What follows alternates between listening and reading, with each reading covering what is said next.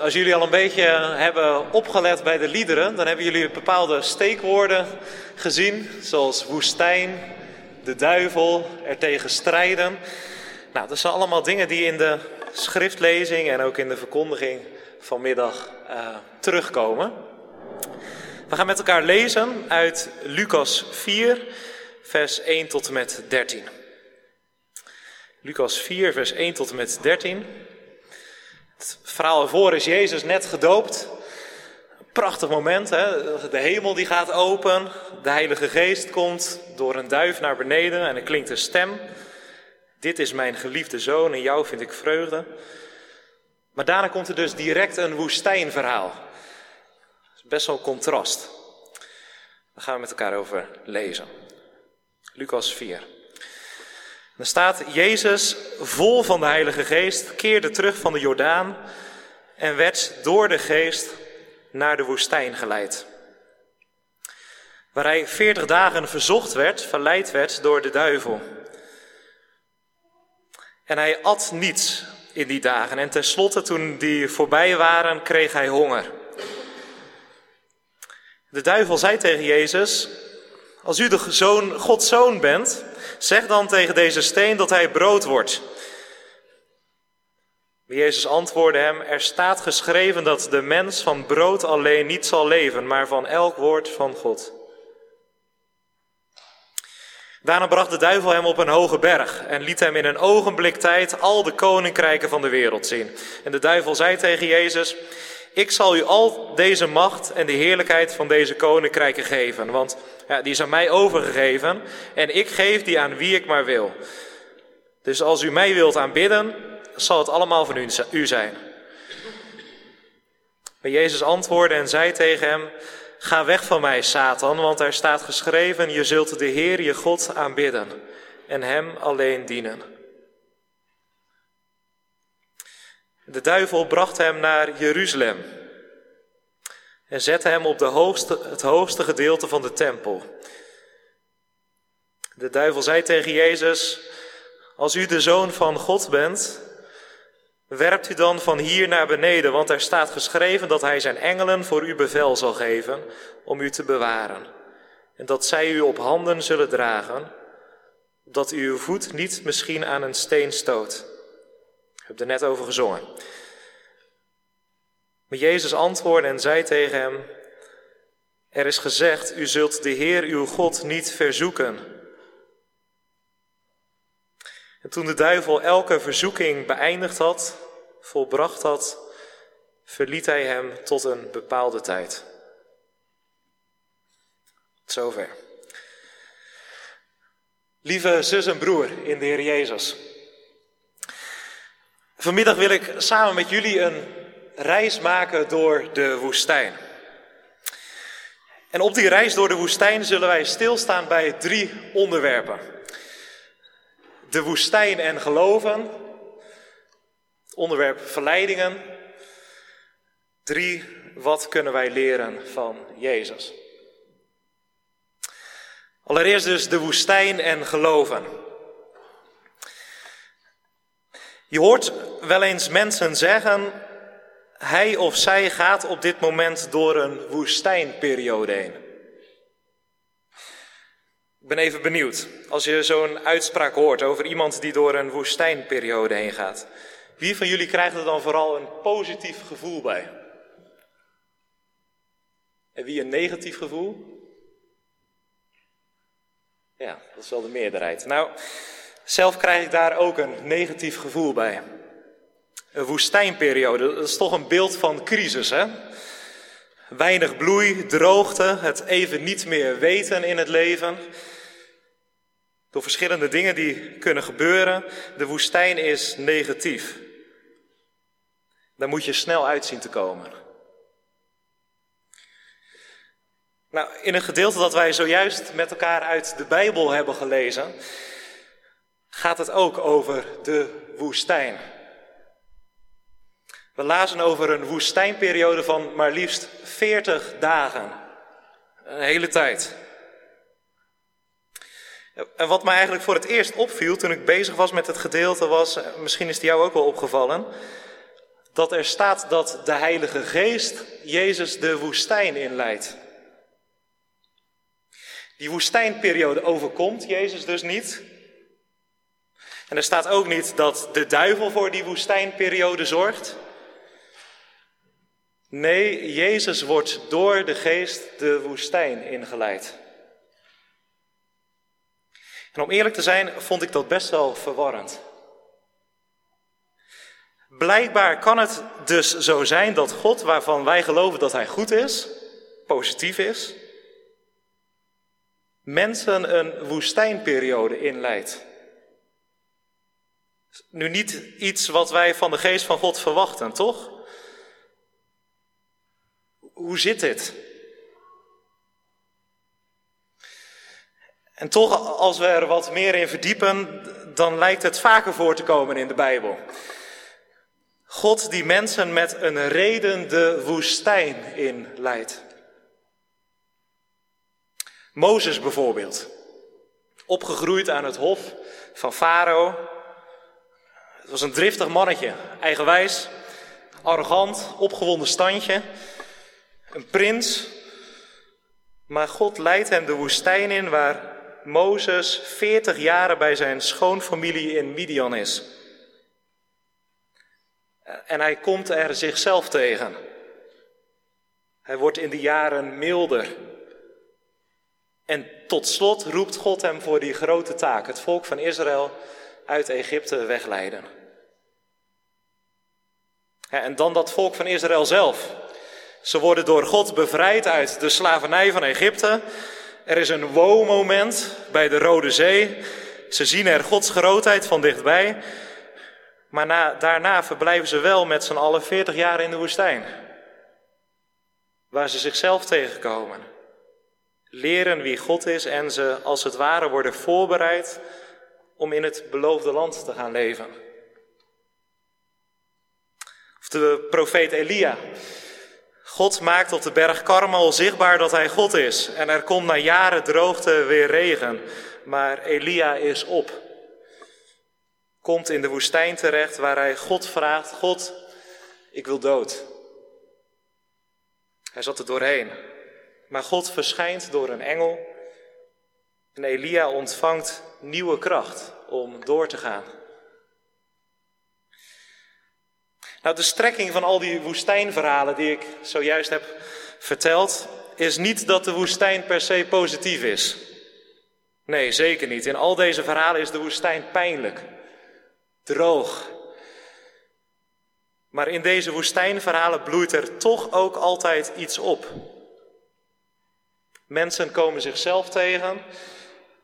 Ze worden ontdaan van alles wat er niet toe doet, maar ze wel eigenlijk belangrijk vonden in de tijd ervoor. Ze ontdekken wat waardevol is. En ze ontdekken op nieuwe manieren wie God voor hen is in de woestijn. Woestijnperiode is voor ons vaak iets negatiefs. In de Bijbel is een woestijnperiode dus ook niet per se positief, maar het wordt wel vaak gezien als een goede tijd. Een tijd waarin de geest van God je nieuwe dingen kan laten zien.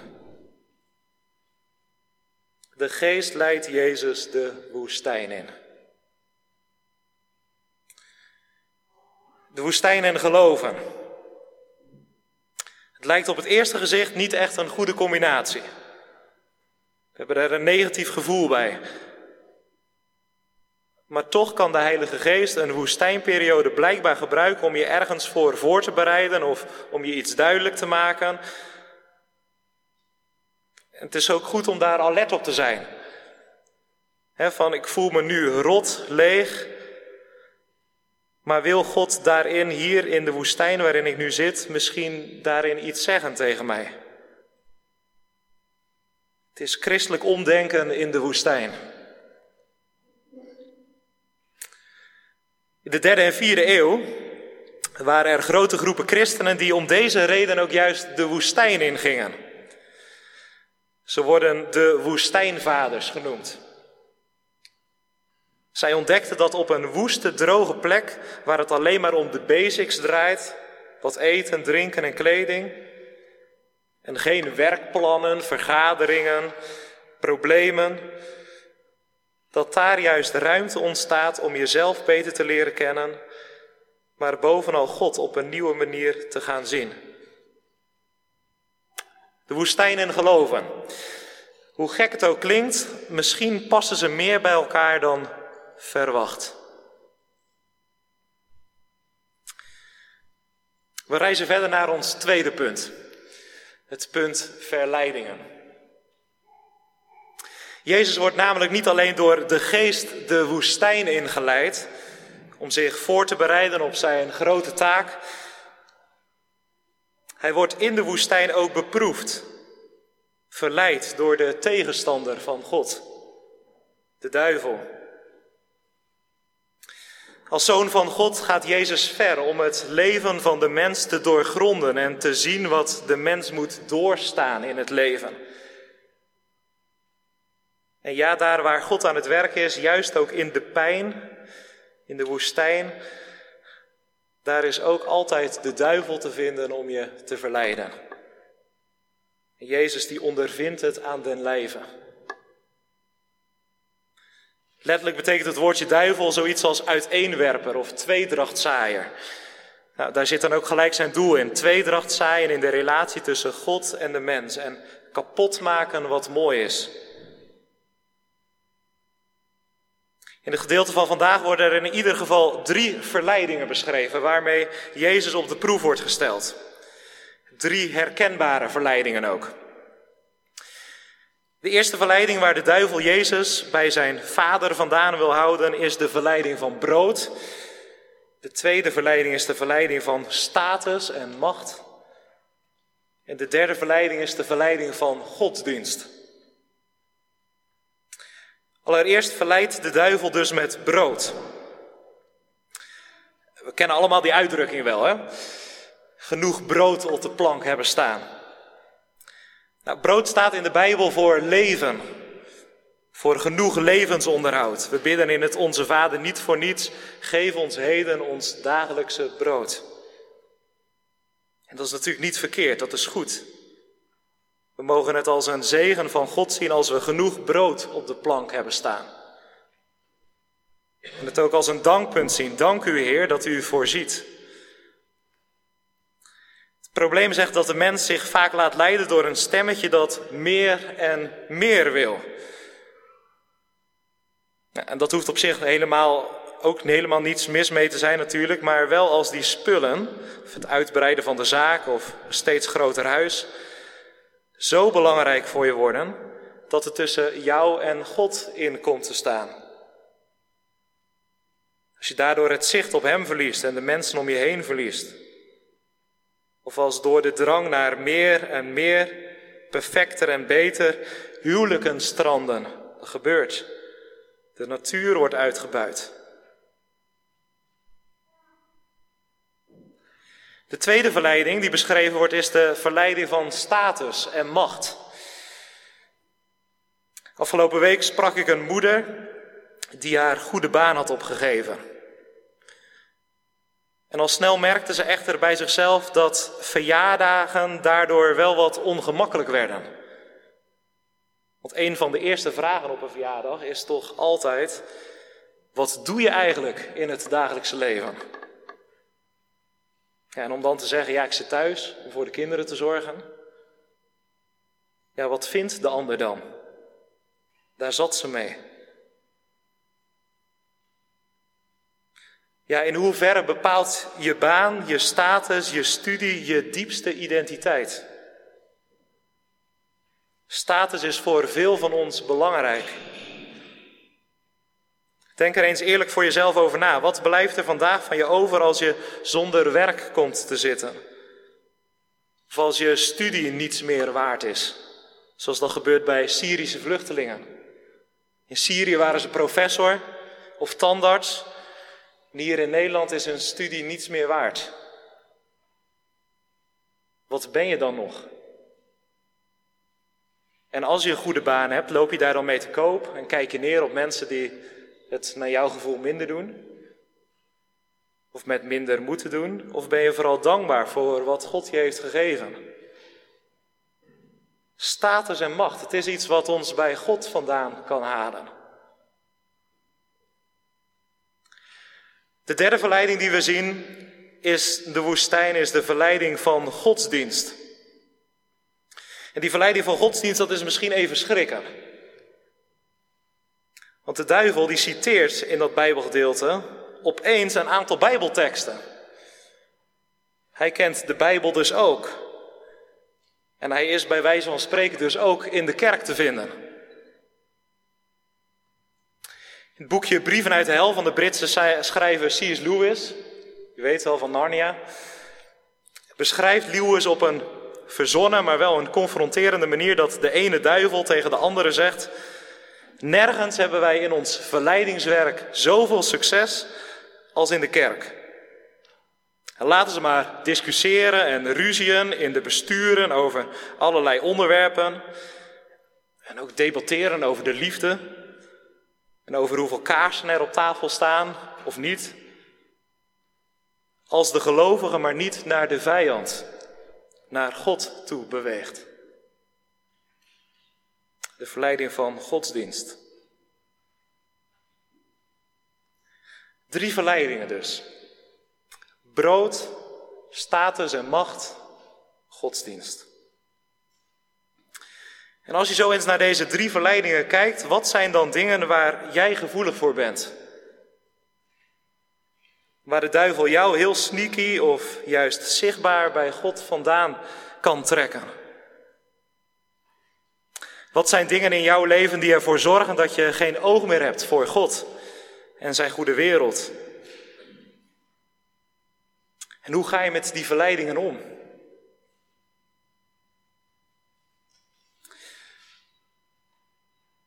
We komen bij het derde punt.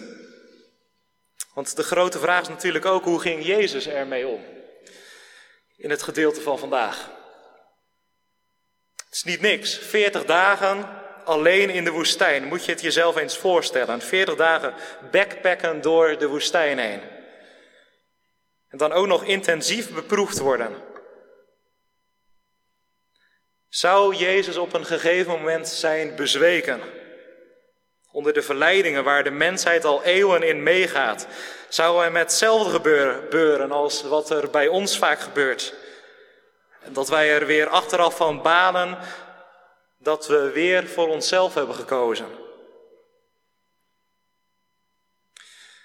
Ja, maar het wonderlijk is dus dat dit niet gebeurt bij Jezus. Voor het eerst in de wereldgeschiedenis krijgt de tweedrachtzaaier namelijk geen grip op een mens. Na één verleiding, na twee, na drie, na veertig dagen is er nog steeds geen enkel resultaat geboekt bij Jezus. Hoe is het mogelijk dat hij het wel volhoudt? Natuurlijk, Jezus was God. Maar ik denk dat er twee sleutels gegeven worden die vertellen hoe dit mogelijk was bij Jezus. Allereerst staat er geschreven dat Jezus vol is van de Heilige Geest. Niet half vol, dat zijn wij vaak, hè? pragmatisch, een beetje de geest van de wereld, een beetje Heilige Geest. Kijken wat uitkomt.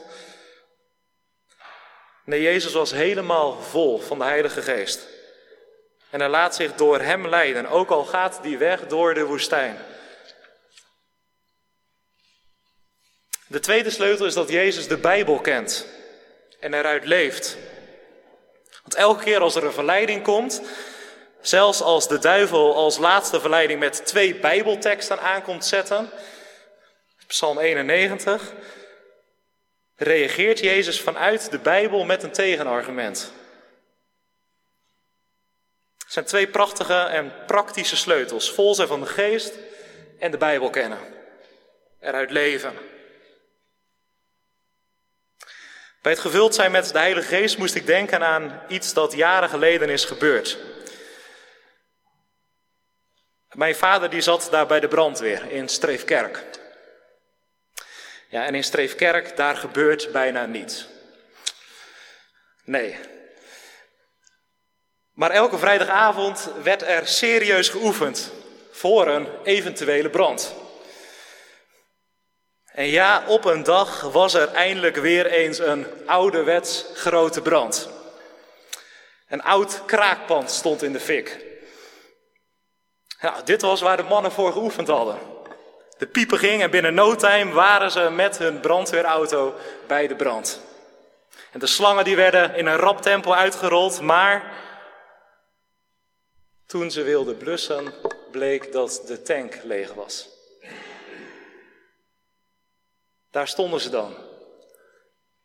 Hiertoe waren ze natuurlijk niet bestemd. Ja, ook wij zijn bestemd om gevuld te zijn met de Heilige Geest. En hoe gevuld ben jij? Ben je aangesloten op de bron? Ben je vol? Ben je half vol? Of zelfs leeg? En als je leeg bent, hoe, hoe komt dat dan? Die tweede sleutel, hoe zit het met Bijbellezen? Hier in Noordlicht Sjaloos, in onze gezinnen, in onze relatie misschien, in ons persoonlijke leven. Lezen wij elke dag en leven we er ook uit? Kan op heel veel manieren, met een papieren Bijbel, old school, maar ook met de Bijbel-app of met eerst dit. Of wordt de Bijbel niet of niet veel meer gebruikt? Straks zijn de Bijbelstudieboekjes beschikbaar bij de uitgang, ook voor gezinnen. Het is ook al een stukje uitdaging om dagelijks uit de Bijbel te lezen, want dat is goed. Ik moet eerlijk bekennen dat Lian en ik het ook best wel moeilijk vinden om een structuur te vinden waarin we samen een Bijbel lezen. Komt ook omdat we allebei onregelmatig werken. We proberen te doen bij de maaltijden, in onze stille tijd, bij het slapen gaan. Maar het gebeurt vaak genoeg dat het er ook alweer bij inschiet. Maar als we het doen en daar ook nou, soms over doorpraten met elkaar, dan is dat ook wel weer ontzettend mooi en opbouwend. Voor Jezus zijn het gevuld zijn met de Heilige Geest en het kennen van Gods Woord de tools, de sleutels tegen de verleidingen van de duivel. Ja, en ik zou nu amen kunnen zeggen, maar toch zou ik toch ook nog wat willen toevoegen. Want misschien zeg je bij jezelf, ja, het is allemaal leuk en aardig. Ik probeer het echt met die twee sleutels, dat, dat gevuld zijn met de Heilige Geest, dicht bij God leven, Bijbel lezen. Maar toch, ik val elke keer weer. Er zit een duistere plek in mij waarvan de duivel blijkbaar weet dat ik er gevoelig voor ben. En voor ik het weet, ga ik weer. De bedoeling van het gedeelte is zeker niet om je te ontmoedigen, maar juist om je te bemoedigen. Want aan het einde van het gedeelte staat dat Jezus alle verleidingen van de duivel heeft volbracht. Midden in de woestijn zien we Jezus staan, afgetuigd door de verzoekingen, maar tegelijk als een overwinnaar. Dit was een mens nog nooit eerder gelukt. Ja, en ook hiertoe was hij naar de wereld gekomen, omdat wij het niet kunnen volbrengen, omdat wij het niet redden. Maar hier in de woestijn heeft hij het volbracht. En straks aan het kruis op Goede Vrijdag zal hij het ook uitroepen. Het is volbracht. En natuurlijk wil Jezus dat wij in zijn geest strijden tegen verleidingen die in ons leven op ons afkomen. En hij geeft ook twee sleutels. Maar tegelijk mogen wij ook weten dat Jezus het al heeft volbracht. Wanneer jij faalt, wanneer ik faal, mag je door Jezus volbrengen ook altijd weer opstaan. Lieve mensen, tot slot. Vanmiddag maakten wij een reis door de woestijn. En er waren drie onderwerpen waar wij even bij stilstonden. Allereerst geloven in de woestijn. Wil de Heilige Geest misschien iets zeggen in een woestijnperiode waar je doorheen gaat of waar andere mensen in je omgeving doorheen gaan? Probeer ervoor open te staan. Tweede onderwerp was verleidingen. Wat zijn de dingen die jou bij God vandaan proberen te houden? Brood, status, macht, godsdienst of iets anders? Ben je daar bewust van? En hoe ga je met die verleidingen om? En het derde onderwerp was het leren van de Heer Jezus. Hoe hij gevuld was met de geest en de Bijbel kende. En hoe hij het ook wel wist te volbrengen. Ik zou zeggen, probeer er nog eens over na te denken en door te denken. In de komende weken richting Goede Vrijdag en Pasen. Amen.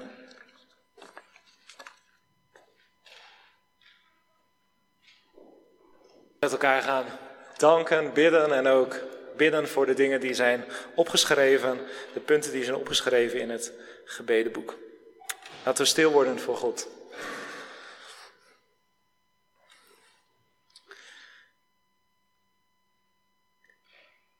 Heer onze God, liefdevolle en trouwe Vader in de hemel.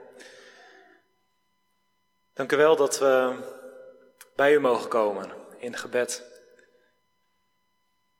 Zo aan het einde van deze dienst. We danken u dat we mochten zingen met elkaar. Gewoon samen mochten komen met heel veel verschillende mensen. Dat we mochten bidden, mochten nadenken over een gedeelte uit de Bijbel. En het was best wel typisch om te lezen dat u blijkbaar mensen soms ook een woestijn inleidt. In ieder geval mensen ook iets wil zeggen in de woestijn. We stonden stil bij verleidingen. Ja, en God, wat zijn er veel dingen die ons kunnen wegtrekken en afhouden van U, van het goede leven. Brood, status en macht, en zelfs godsdienst. God wilt u ons helpen om daar ook fijngevoelig voor te zijn, alert op te zijn. Wilt u ons ook elke dag weer opnieuw vullen met uw Heilige Geest? Help ons om ook uit uw woord te lezen en, en dat ook handen en voeten te geven in ons dagelijkse leven.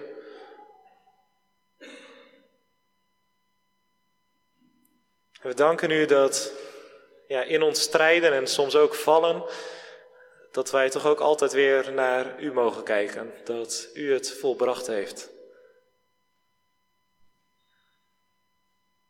Daar dank u voor. Dank u wel dat we daar ook in deze 40 dagen voor Pasen ook met elkaar bij stil mogen staan. Dat ondanks het vallen van ons dat doen we vaak. Dat we door u ook weer mogen opstaan en opnieuw mogen beginnen. Help ons daar ook mee. Ik wil u bidden voor, specifiek bidden voor de mensen die hier onder ons zijn in de kerk zitten en te maken hebben met een woestijnperiode. Wat kan dat heftig zijn en droog, zonder uitzicht. Wilt u bij hen zijn? Hen troosten, net zoals bij Elia in de woestijn.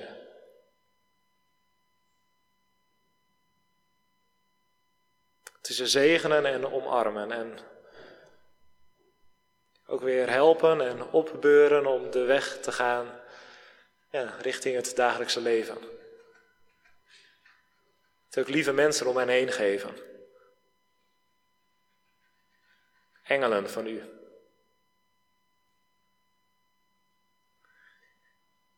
We willen ook bidden voor de punten die zijn aangedragen en die in het voorbedenboek zijn opgeschreven.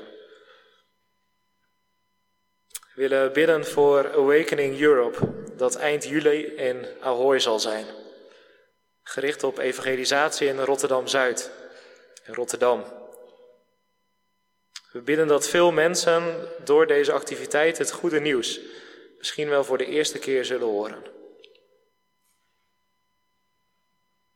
We bidden voor jongeren in Sjalo's en IJsselmonden die rivaliseren.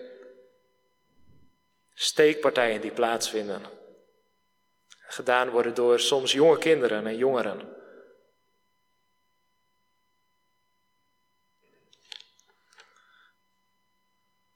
We willen bidden voor mensen die een woning zoeken op Rotterdam Zuid. Die naar verlangen om hier te wonen en om hier een leven op te bouwen. God wilt u bij hen zijn en voorzien.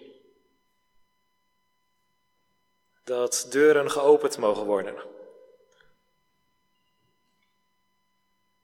Wil u danken dat er plaats is voor een herstelprogramma in de herberg. Voor iemand die hier in de kerk is. Iemand die door een woestijnperiode gaat. Dat hij rust krijgt. Dat het ook goed mag komen. En meer van God leert kennen in de woestijn.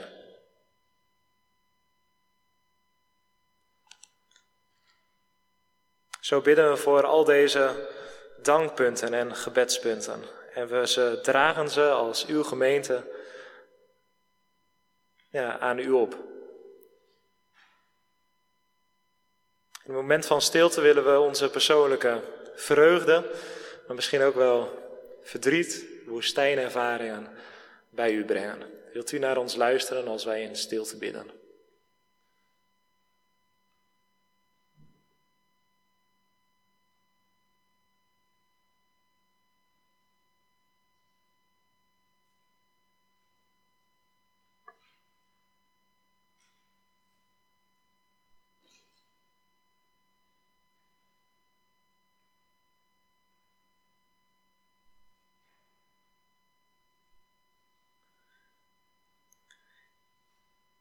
Dank u wel dat we erop mogen vertrouwen dat u ons bidden hoort. Dat u altijd online bent. En we willen dit gebed besluiten door samen het gebed te bidden dat ook over brood gaat. Het gebed dat uw zoon ons leerde bidden. Onze Vader, die in de hemel zijt. Uw naam worden geheiligd. Uw koninkrijk komen. Uw wil geschieden, gelijk in de hemel als ook op de aarde. Geef ons heden ons dagelijks brood. En vergeef ons onze schulden, gelijk ook wij vergeven onze schuldenaren. En leid ons niet in verzoeking, maar verlos ons van de boze. Want van u is het koninkrijk en de kracht en de heerlijkheid tot in eeuwigheid. Amen.